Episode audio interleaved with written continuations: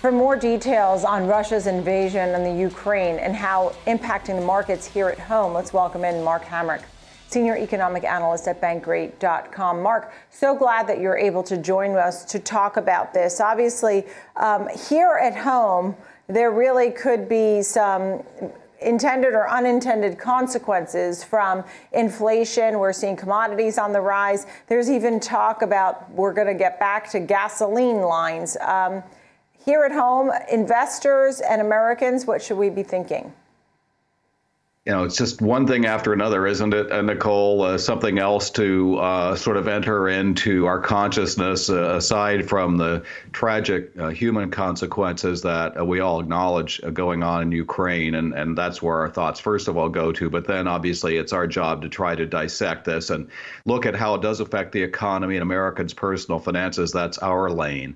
And so I think first of all, you know, you you go first to uncertainty, right? And and and yet there is certainty that what has happened in Ukraine is quite dire, but we don't know exactly what happens after that. But you know, it's it's been fascinating to see the Nasdaq Composite uh, bounce today. Uh, we'll see uh, how whether that's lasting or whether that's a five-minute phenomenon. In terms of the economy, uh, uncertainty, higher risk going forward, and downside risk, a new uh, variant, if you will, introduced into that conversation, meaning downside risk because of Russia-Ukraine and exacerbating inflation pressure. You know, it, to the degree that we've talked in recent months about, you know, could we be nearing peak inflation? Could could we be resolving the worst of the supply chain difficulties? And now we have sort of a new series of equations to go into those calculations. And and so you think about something as you know, in, the past might have been as irrelevant uh, as anything that Russia is a producer of palladium,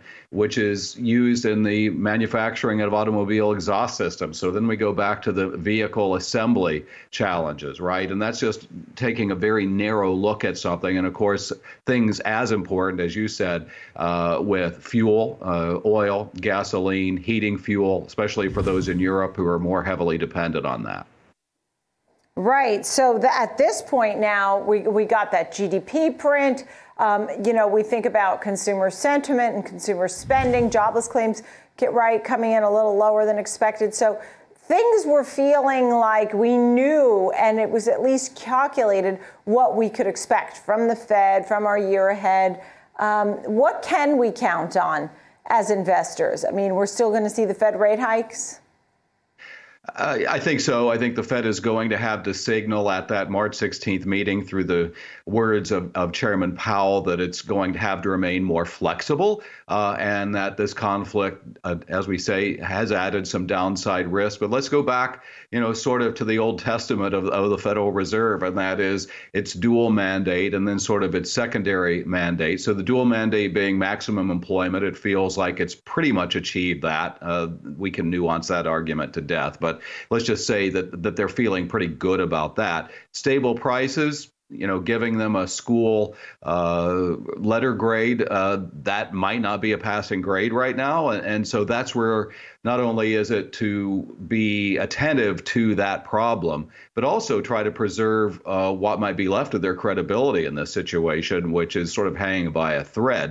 And we think, you know, back over 20 years, Nicole, about how, you know, the Fed probably made a policy mistake going into the great financial crisis. We saw that, you know, ballooning of the housing sector and then the bubble bursting. And now perhaps having added too much stimulus into the U.S. economy, working in concert, of course, with elected officials, and now needing to correct that. So, that being said, now when we look at the different sectors, right? Um, for example, we're seeing financials being beaten down. Today, this week, the markets this year, um, we're seeing the NASDAQ, which was down 20% off its record. We had seen uh, the Dow down about 10%, more than 10% off its record. What do we think about different sectors and where potential gains could be? You know, you, you kind of have to think that the best days for growth stocks uh, have been interrupted, right? And and when we know that in, in the sense of what's happened very recently.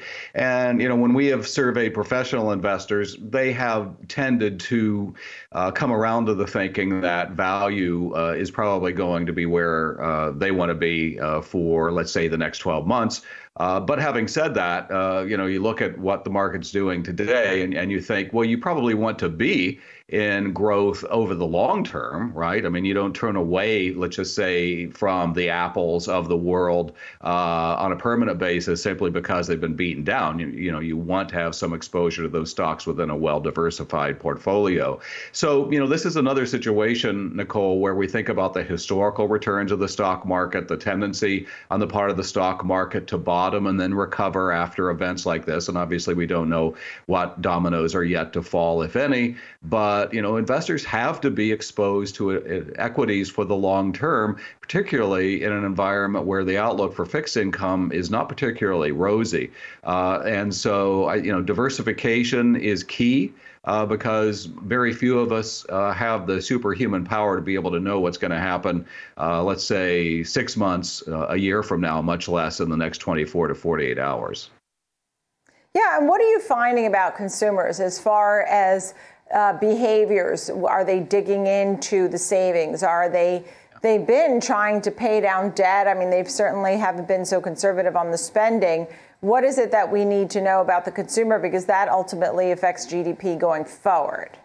Yeah, great question, Nicole. And so, first of all, Nicole, Nicole, consumers are now having to sort of walk unassisted at this point because uh, the fiscal stimulus from Washington has essentially uh, left the building. Uh, the Federal Reserve uh, wants its part of that uh, to be uh, non-existent to some degree as well. Though I do think the Fed is going to try to probably err on the side of caution with respect to not interrupting the economic recovery and certainly not causing any damage to financial stability or financial conditions. So consumers are taking on more debt because they're not getting the child tax credit benefit, for example, or other economic stimulus measures. And uh, but nevertheless, household balance sheets broadly are still seen in good shape. Uh, but the savings rate uh, outlier uh, numbers that we saw uh, during the downturn, when people were either forced to stay at home, uh, not allow, not really able to spend on things that they would have in the past. Those things are going back to a more nominal condition, and and that's a good thing because that means that there's yeah. money to be